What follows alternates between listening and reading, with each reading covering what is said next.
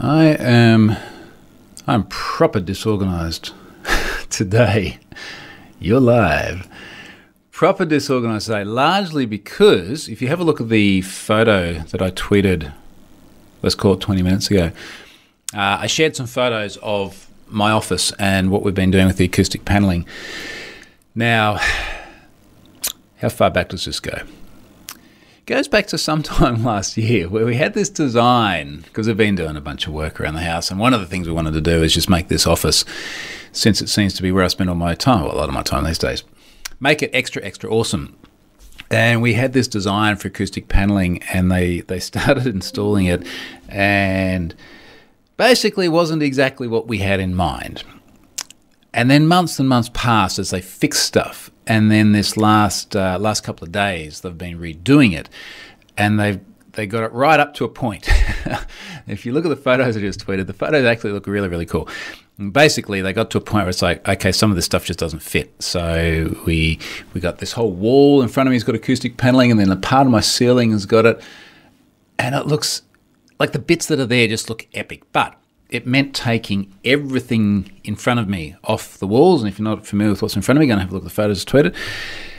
And then taking everything out of the office and just, you know what it's like when you've got your desk and your PC and everything set up perfectly and then you have to pull it all apart? Yeah, well, that's what it's been like. So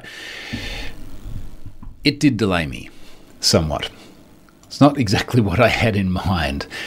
Let me uh, let me talk about sponsor, and I will come back and share more about the office when the paneling is done and when my new desk arrives, which I think is going to be sometime next month as well. Uh, I got a good run out of this one. I got, I think I got twelve years out of. I reckon that's pretty good for something that you're so dependent on every day.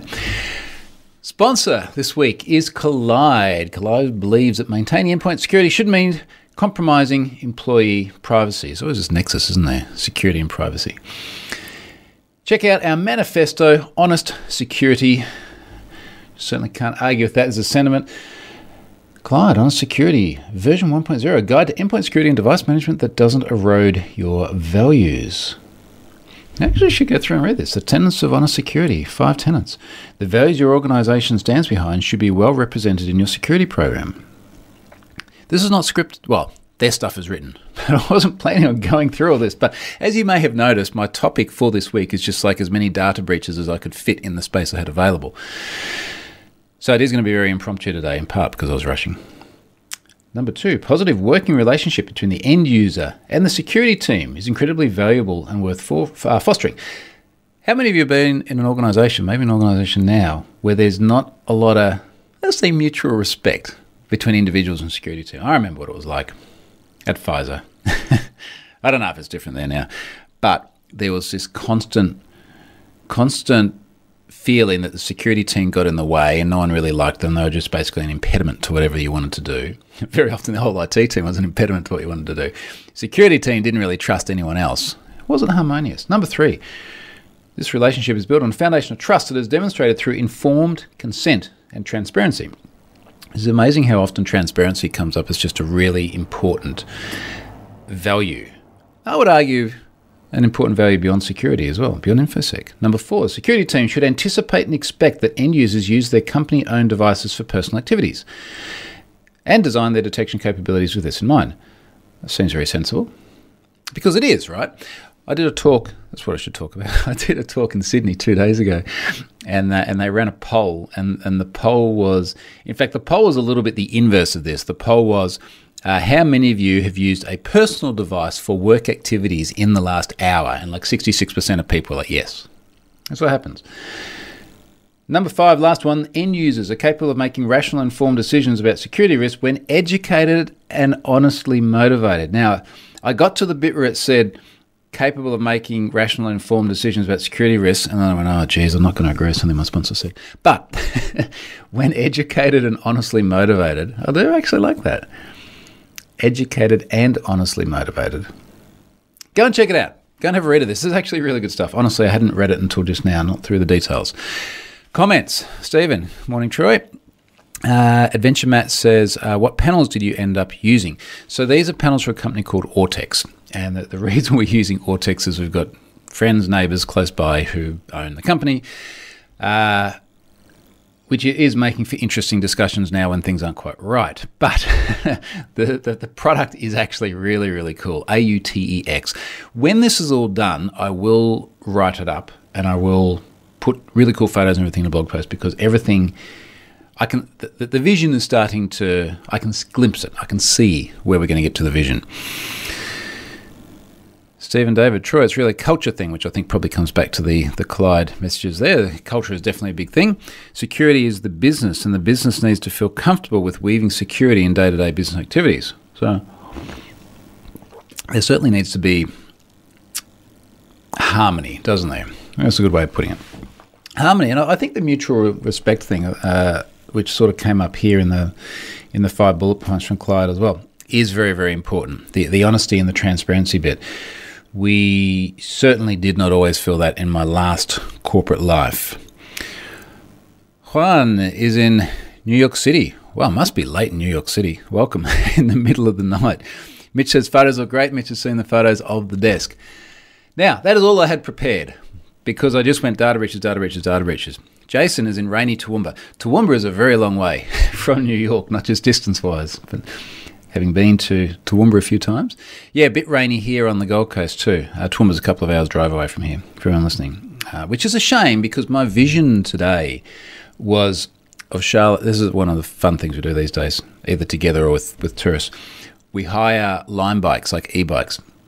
So we basically walk out our front door, walk yeah up to 10 minutes, find a couple of e-bikes, and then we just ride down the beach. And it's normally like crystal blue water, clear sky, sun shining, beautiful people walking around in their beachwear, and you're just like cruising down the beach for about half an hour down to our favourite brewery, and then you go in there and you sit there, have a couple of nice beers, get an Uber home. It's a good day out. I think we're going to do that anyway. Juan says it's 9:20 p.m. Oh, that's not so bad. I might have been thinking P- PS.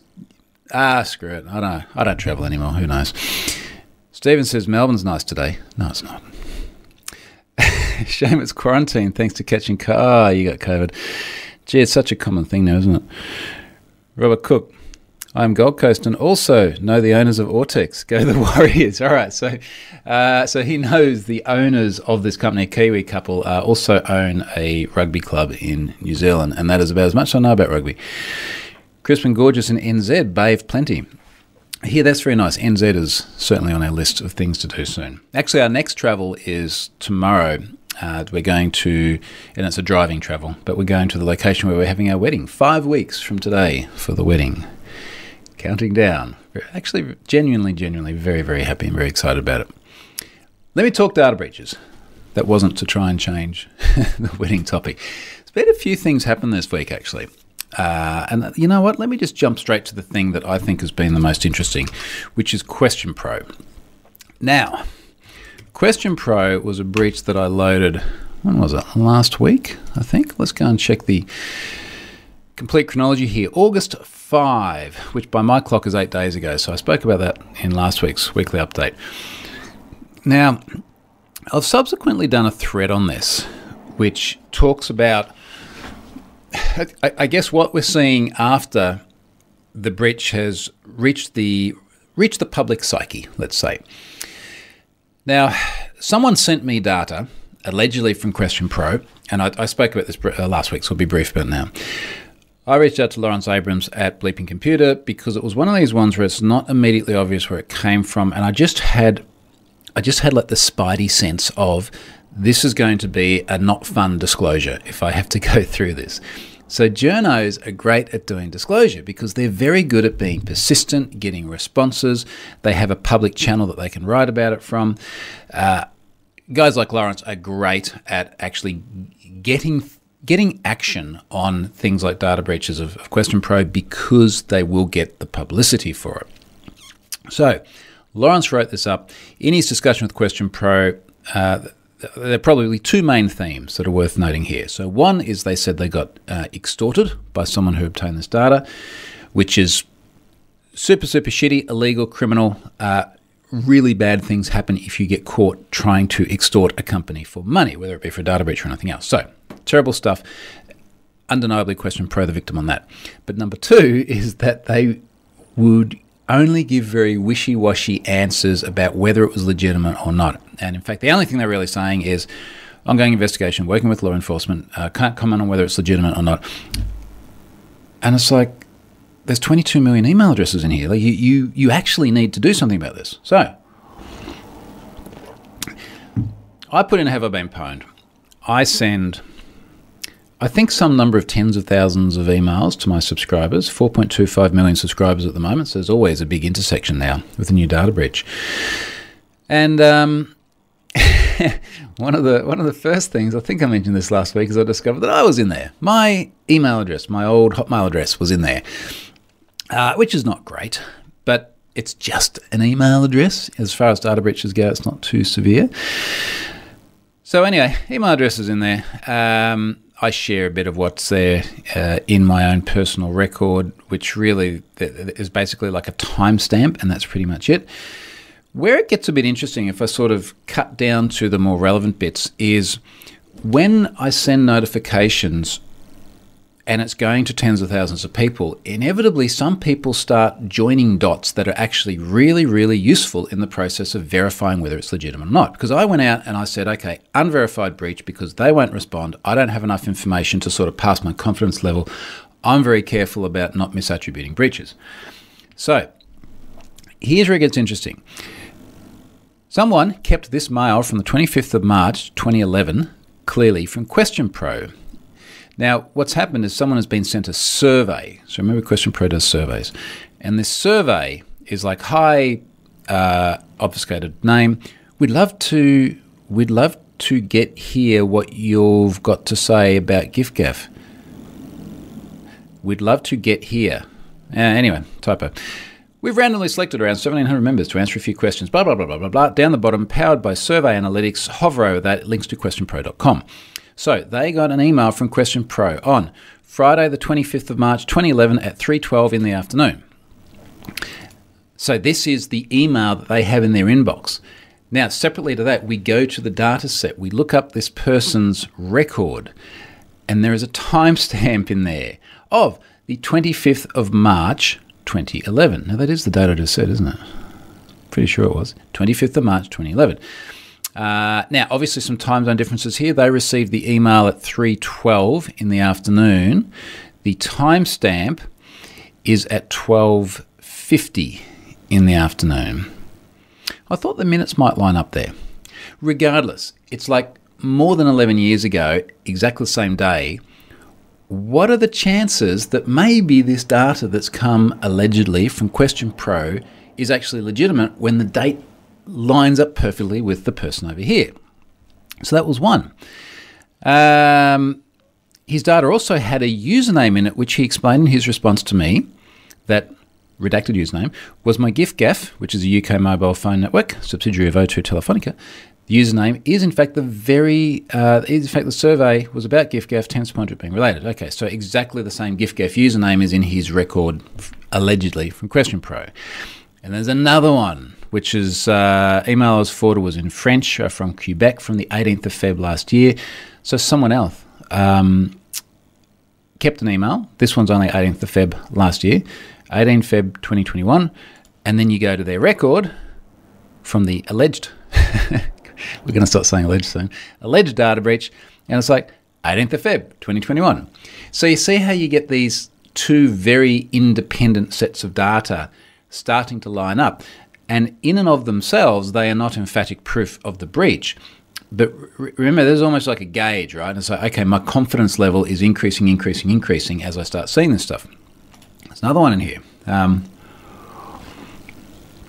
Dubai Mall someone says, look, um, he got a notification from Have I Been Pwned to an email address, which it wasn't exactly this, but it was like Dubai Mall at mydomain.com. And he's like, the only place I've ever used this is at Dubai Mall. And then you go to, uh, he's, he's got this email address. He had a date there, which then lined up with the data in the system. Uh, and then I have a feeling there was something else in that data which then also tied it back to Dubai Mall. Uh, and then there was another one here which was the same sort of thing. So over and over and over again, you get all these dots lining up. Now, to, to, to pause for a second here, you've got Question Pro sitting there going, we don't know if there's a breach, not a breach, we're investigating, law enforcement, lawyers, yada, yada, yada. And everyone else out there is like being the detective figuring this out for themselves. So that the narrative is being shaped by a combination of journalists, people in data breaches, and me. And the organisation's left a vacuum. And I, I, talk about this so many times where organisations aren't handling data breaches well. And I'll, I'll literally talk to them and go, you guys are creating a vacuum where other people are filling it with their version of events and you don't get your version of events out there. Now, they might be right. I'm pretty sure everyone here is right, but they're setting the narrative. And you're not getting to do the we take your security seriously and, you know, identity theft protection and blah, blah, blah, blah, blah narrative. Other people are making up for themselves. Anyway, it goes on and on and on. This thread, I keep adding to it. It does look like in the last few days, Question Pro have notified some people, which makes me wonder. Let's check my old Hotmail address. They have notified some people that they were in a data breach. But I've had contact from like organizations uh, saying, we have used this service for our customers to run surveys we have not heard from Question Pro. We don't know which of our customers are impacted. Can you tell me? And so, look, I, I'm not going to give you the, the, the, data. There's APIs and things you can query and probably work it out for yourself. But you, you see the problem, the void it creates. Let's have a look in this old Hotmail address. Do I have anything from Question Pro? That'd be really nice. Uh, nope, not looking like it. Nope. Nope. I I could email them from my Hotmail address and ask my data, but I don't know if I'm their favorite person right now. So we'll see where that comes out. I have actually changed the classification from unverified to verified, which is what just about everything Have I Been Pwned is, simply because my confidence level got to that threshold where it's like, yeah, yeah, this is going to be real. Okay, so that's one data breach. Another data breach. I'm really just going to the top of my head here. Many people have pointed out that uh, there was a Twitter incident, which appears to be largely a scraping incident, which has impacted some number of millions of individuals. And this has been in the news for a couple of weeks now.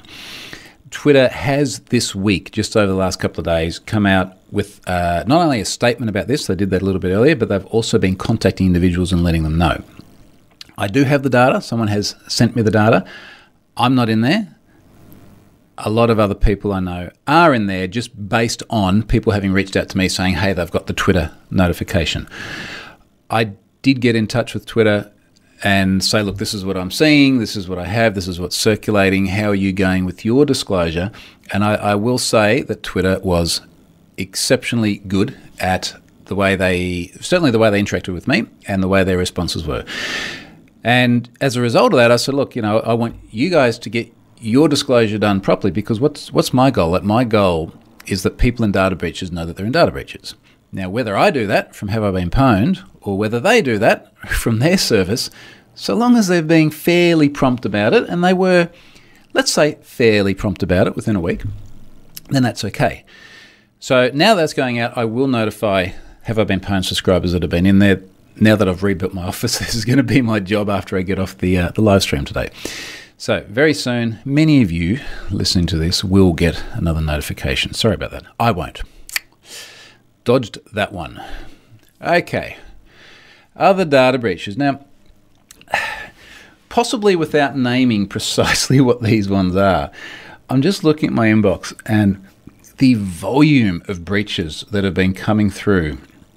Again, from individuals just popping up going, hey, you know, I see Acme Core has been breached. I thought you might like the data it's really extensive. I mean, without naming who the organisations here, I just walk back cr- chronologically through a very recent period of time, as in recent days. You know, there's one here that's got a million users uh, that looks like it might have been in the news already disclosed. Uh, that's not that. Uh, that's something completely different. what else is in here? There's another one from here 231,000 unique email addresses from an Italian service already in the news.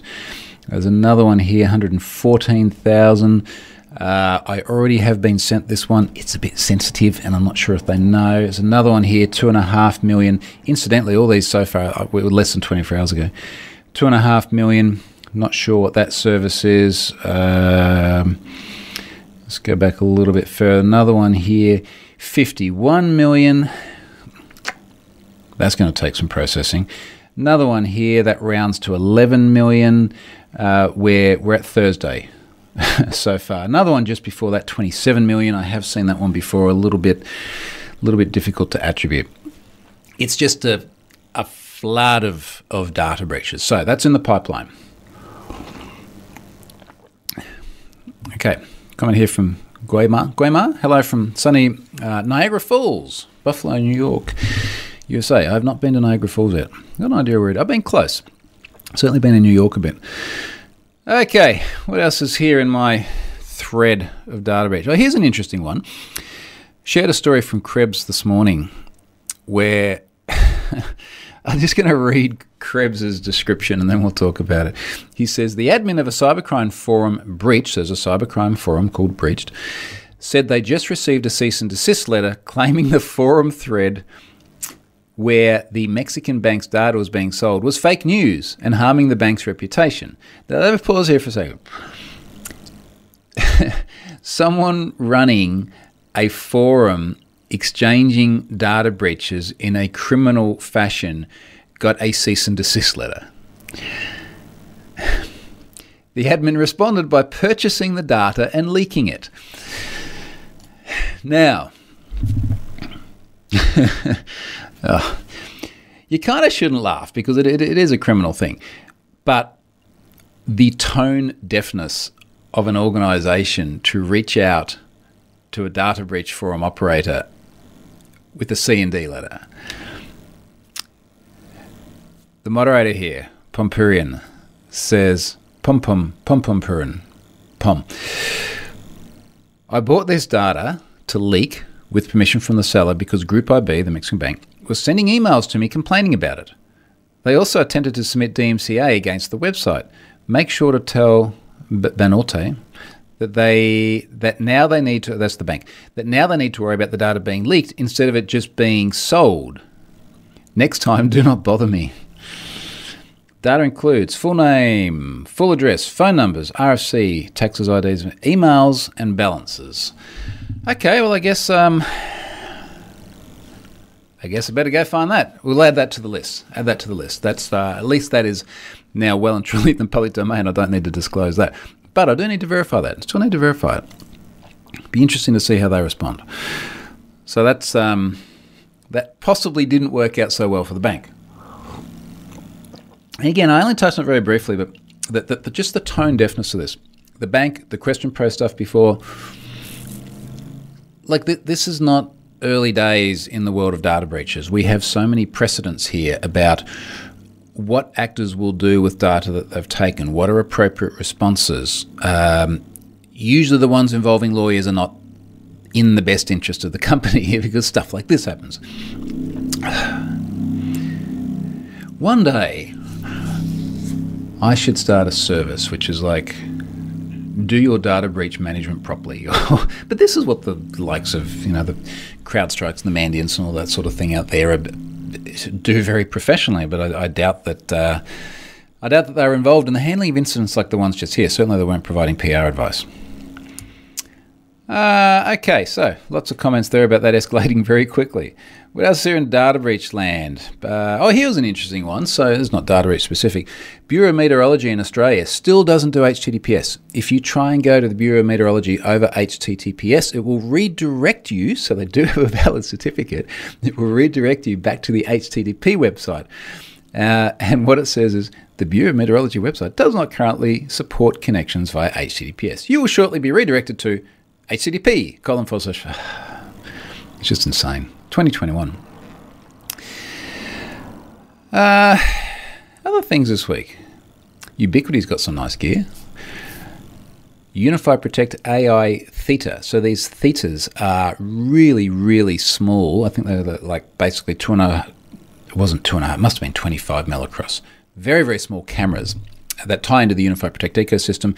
That if you want to mount in a way where they're, they're not sort of obtrusive and obnoxious, you can do that. They look really cool.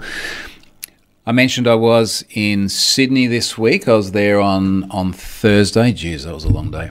Uh, I went and spoke at the uh, Next Gen Cyber Republic event there. I shared a photo of this this stage. Apparently, this is often a nightclub. Uh, really sort of grungy look, which was actually really really cool. Flew down to Sydney for that. Had an extraordinarily long day after my flight got delayed, and then I got back late and then I was buzzing, so I sat there and had a quiet whiskey late at night, and then got up at 5 a.m. So yesterday was a very, very difficult day. Beats jet lag though. That day, news broke of Cisco being hacked, so that was a big one. Ransomware, allegedly 2.8 gigabytes worth of data stolen, so that was a big one too. Uh, same time, Servers Australia disclosing malicious activity. Apparently, Servers Australia uh, also got popped which is an interesting one there. I hadn't heard of them before, but that was suddenly making a lot of news. Bob Diachenko, who always finds a huge amount of stuff, was talking about one of the largest EU based virtual card operators with 67 million records exposed. Sender's name, email, date of birth, geolocation, a card's message, receiver's name, email, geolocation, sender's IP. So this sounds like cards as in like birthday cards, greeting cards, something like that. Wow, that is a lot of data. Now, let me share what is possibly my most enjoyable moment of the week. and, and I think after this, we might start to wrap it up. Password purgatory. Now, I spoke about this last week, insofar as I'm now doing the logging, which is great. And it was good because just before I published the blog post, I had a spammer on the hook leave some bad passwords. We all lolled because it was funny. Now, four days ago, I got another one on the hook. I'm not getting a lot on the hook. I am going to work on this. I think I need to work on my technique. But I got another one on the hook that just left the most hilarious series of responses, which must have absolutely driven them nuts, which makes me very, very happy. And in fact, from this, I have learned many things about how to improve password purgatory. So, this spammer made 34 attempts to create a password that passes this crazy criteria. Those 34 attempts spanned a total of 896 seconds, which is very close to 900 seconds, which is exactly 15 minutes, which is the cutoff that I do not allow any more attempts to be made after because I want to sort of lock it off and then share it publicly. So, one of the things I learned is that there are spammers out there who will blow a quarter of an hour or more trying to pass stupid password complexity criteria. This person starts with a password which is your typical sort of shitty password that you'd expect people to use. FFION 1330 exclamation mark. Exclamation mark at the end, capitalized first letter. How many times do we see that pattern? In fact, this is like the more serious, like slightly more serious part of password purgatory stuff it's great that we get to sort of see insights that that almost sort of reconfirm what we already know about how people create passwords. They know they're meant to have an uppercase, so they capitalize the first letter. They know they're meant to have a non-alphanumeric character, so they put an exclamation mark at the end. So, password purgatory goes back to them. It says password must not end in exclamation mark, so they just take it out. Next one, password must end with dog, so they keep part of the password. No, password must start with cat. So they keep part of the, pa- the password, but they just put cat at the front. Then password must end with dog. So they keep cat at the front and then they put DG at the end. So they haven't spelt dog right. But because we randomized some of the criteria, the next response come back and said password must contain at least one number. So they put back in the same 1330 that they had in the first attempt. After which, it comes back and says password must start with cat. Didn't they already have cat in there? I don't know. That's a bit odd. Anyway, then it says password must start with cat again. I, f- I'm, I wonder, have I got a bug? I need more data. I need more data. Anyway, they just keep going round and round and round again. And what's cool is it's like five seconds later, eight seconds later, 24 seconds later, uh, zero seconds later with one of these. And I think what they've done is they've just like pressed twice. So I might need to be a little bit resilient to that. Keep going, keep going, keep going. And then eventually, a little bit, little bit later on, 246 seconds later. So what's happened there? Four minutes. Uh, the criteria at the attempt 246 seconds later, the password complexity criteria is none.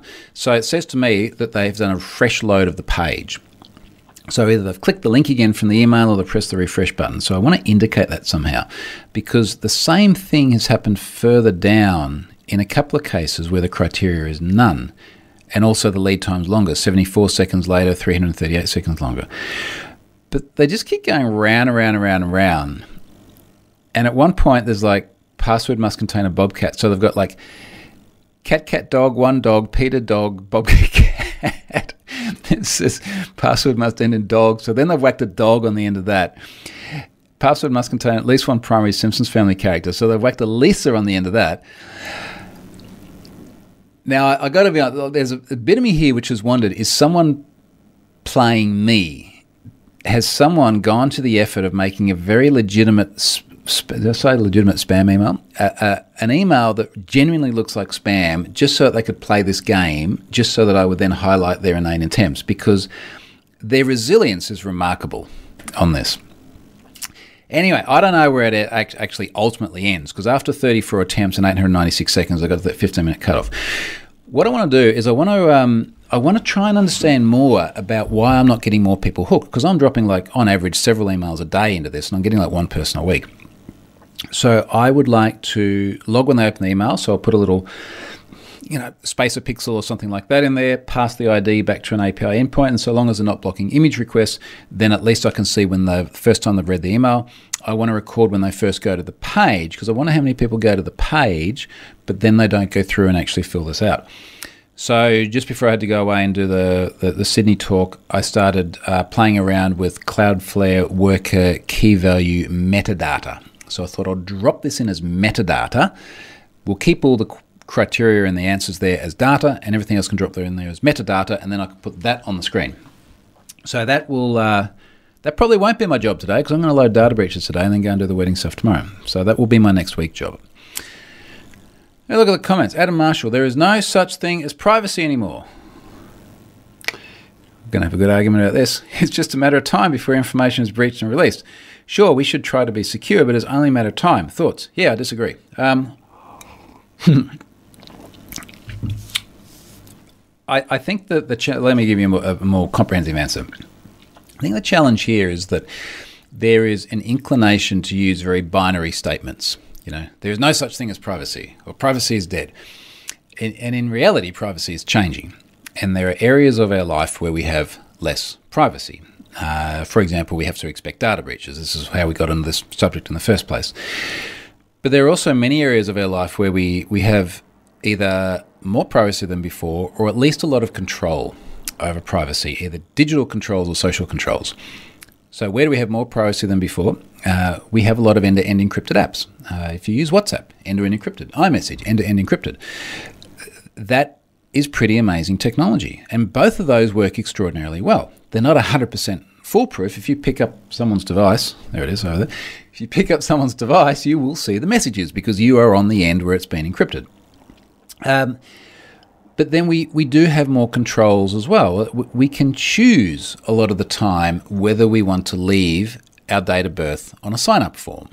A lot of forums request a date of birth. You decide, are you going to leave it there or not? We can choose many times. Uh, very often, I'm in a, a, shop and you buy something, and they're like, "Hey, what's your email address?" I'm like, "I'm not telling you.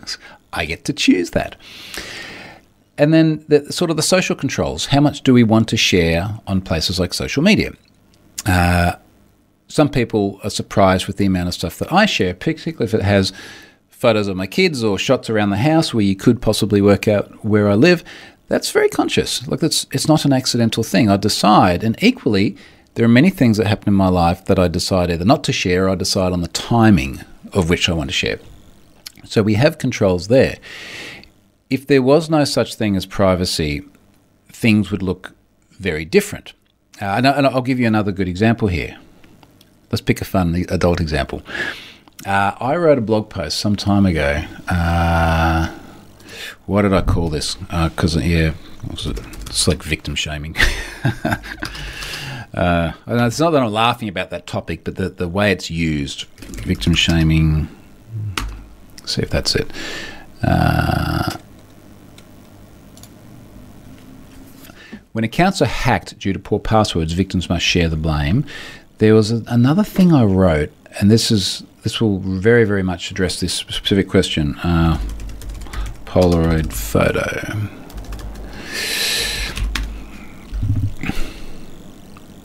Where is it? Ah, there's a blog post. Anyway, I'll just explain it.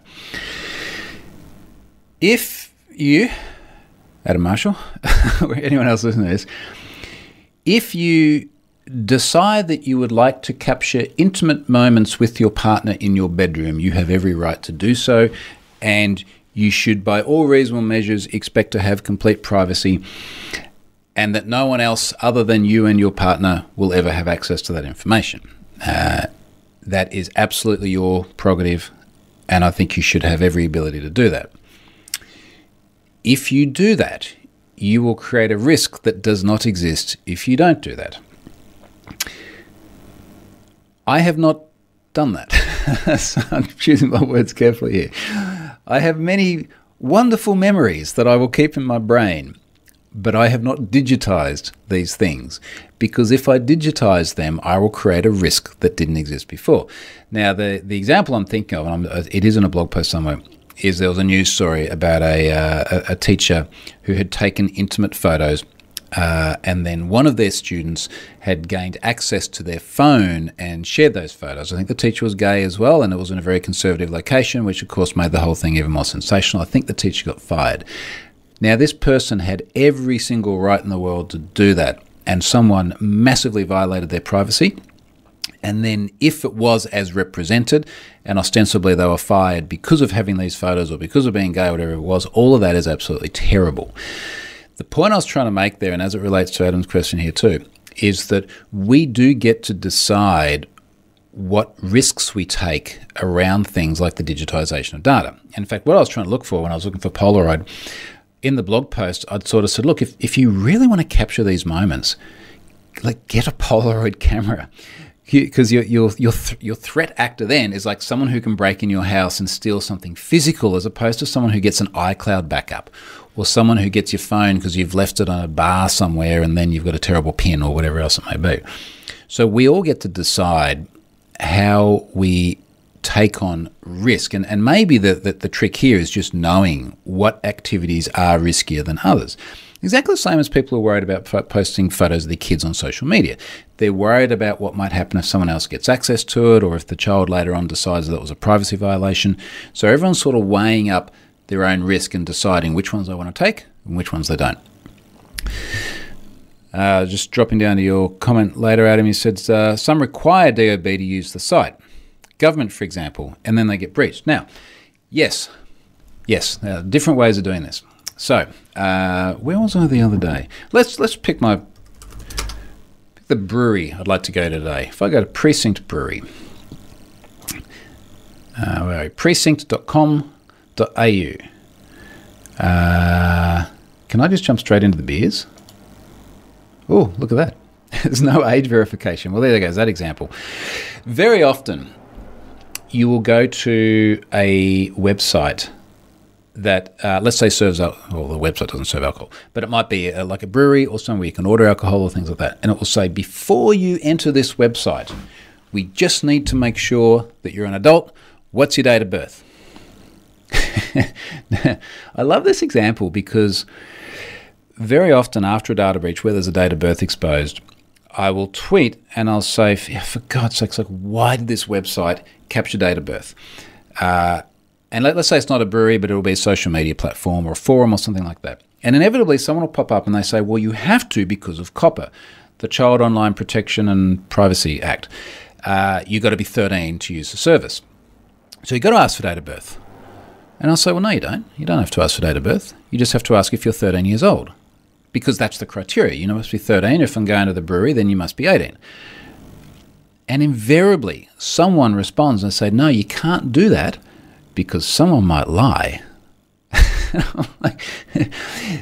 I must one day plot this, but anecdotally, there is a large bias towards people born on the 1st of January when you look at dates of birth in a data set.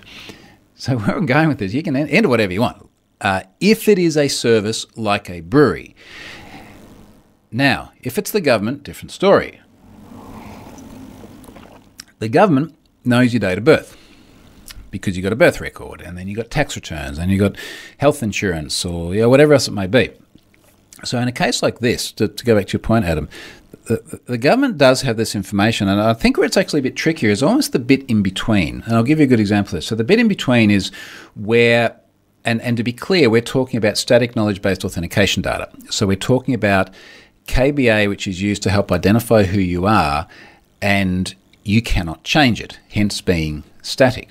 Mother's maiden name, same sort of thing. Now, the, the problem with this is that you've got to decide when you lie and when you don't lie. So, uh, very often using things like security questions. Good example. So, one of the banks that I use has a bunch of security questions, and it'll be things like mother's maiden name. And I just generate random shit with my password manager. and then, so long as you store it so that you can enter the same string again, you're fine. The problem is, if ever I was to talk to my bank and they were to say, What is your mother's maiden name? that may cause problems. It's like, well, it's 40 characters. Are you ready? The other thing is when you get back to the date of birth point, that the challenge there is that what happens, let's say it is a government thing, if they're trying to marry up two records, it's like, okay, you've just come in here and you've tried to claim a health benefit or something like this. But the date of birth isn't the same as the one we've got on your tax record. It doesn't join up. But again, it's, it's the government, they have this already. So you do have to be a bit selective with where you lie. And I've just seen your comment, Adam, saying always random garbage for that password manager. Yeah, so and and and it, exactly, I, I agree with that. I think um, look, security questions and answers are just absolutely atrocious in every single way possible. But you can do the random garbage thing so long as you don't have to relate to a human. Now, mind you, if you do have to relate to a human, or if you think you might have to, you can always use your password manager to generate a passphrase. So, with 1Password, for example, you can generate X number of random characters, or you can generate X number of random words, which are easier to relay to an operator on the end of a phone. Let's look at some of the other comments in here. Uh, Stephen on Password Purgatory. You need to make the lockout 15 minutes after the last attempt. Uh, yes, yes. That is actually a much better way of doing that. Pull request, welcome. Uh, or I can do it myself. Uh, Stefan says, uh, good points on changing privacy. Thanks. Guaymar. Another underestimated risk is changing legal landscape. Think overturn of Roe versus Wade abortion ruling. So data that you might not have been worried about uh, then becomes problematic. Yeah, that, that's a reasonable comment. So, what happens if something changes in the future that makes data that you don't worry about today something that you do worry about more later on? Uh, I, I, I would argue that things like date of birth we never used to worry too much about. And then we started putting it on our bloody social media profiles. Or you'd have a birthday and then there'd be a cake and there'd be photos and congratulations and things. Anecdotally, again, I have no evidence to this, but I do feel like our dependency on DOB is actually decreasing a bit as we get other ways of doing uh, authentic identity verification so on. I hope so. I hope that's true. Marek, I've recently found a portal I've been asked to use that was vulnerable to enumeration, lack of access controls, etc. It's quite tricky to figure out what kind of response one can demand from the provider. You're very right, and particularly for something like enumeration, it would be easy to demonstrate the problem. And this is where we often see people get themselves into trouble. Uh, I, I have one, in fact, I have two examples that come immediately to mind that I've used many times before a guy called Patrick Webster here in Australia found a vulnerability in a superannuation portal, and this was superannuation is like a 401k in the in the US, retirement funds. Found a number in the URL, changed the number, he got someone else's data. And just to make sure it wasn't an accident, he changed it another 100,000 times. now, let's see where the problem is there. And, and the other one, which is someone that we have a lot less sympathy for, is uh, Andrew Auernheimer, also known as weev. AT&T iPad registrations. This must have been about 10 years ago. Uh, same sort of thing. Um, go and do your own Googling on him if you want to know why we have less sympathy for him. But in these cases, there's situations where the individuals felt that they wouldn't get the right response unless they demonstrated the problem. VTech data breach, same sort of thing. Hong Kong toy maker, the, the person who sucked all the data out of there, literally told Lorenzo at, at the time, gee, this must be like 2015, said, look, if, if we didn't pull all the data out, I didn't think I'd get a I'd get a good response from the company. And, and he may very well be right. I mean, look at the responses from organisations like Question Pro. You know, just not handling this right. So there is the temptation to enumerate to make the point. Uh, now, it doesn't sound like you've done this, but I, I wouldn't do that. I, I don't think that's a very good idea because it's it's one thing to reach out to a company and say, "Hey, I changed a number once and saw someone else's record." because the company can then talk to that person and say, look, we need to let you know someone else saw your data, uh, but they proved the point, they stopped their job done. When it's 100,000 records, well, now there's a mass disclosure process that needs to happen, and often law enforcement and disclosure to regulators and all the rest of it. And I, I think maybe the the takeaway from this is that it's you get to the point where it's it's sucky, but it's okay just to walk away and just go, look, well, I tried emailing them. I reached out publicly. I pinged Troy. Troy asked publicly for a security contact on Twitter, so everyone's kind of got the idea by now. Uh, they didn't do anything. Walk away, do something else. Adventure Matt, ever ordered alcohol via Uber Eats? Handing over your license for the random driver to photograph seems dodgy as. Bound to have privacy breaches somewhere along the way. Interesting you mention this because this happened to me for the very, very first time only about a week ago. Uh, so someone had sent us a gift and we got an alert. I think it was via Dan Murphy's here in Australia.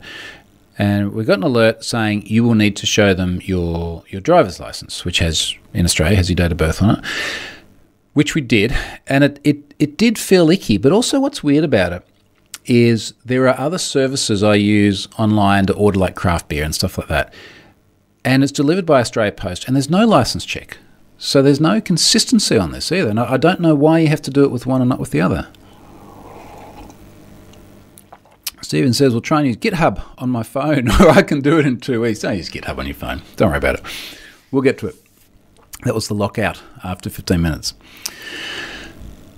Okay, folks. Well, I think I'm going to wrap it up there. I've now got to try and pick up a couple of days worth of, of lost productivity, which is a combination of being down in Sydney doing that event and also putting my office back together. Uh, and I'm sorry this is a little bit late. Uh, next week, uh, next week I'm going to do it in the morning because Friday next week, I, I am going snowboarding, which I'm very excited about because it has been a long time due to the COVID things. So I'm going to come to you from Friday morning, my time, which will be about six and a little bit less days from now. And thank you very much for watching. Hope you have a good weekend. Cheers, folks.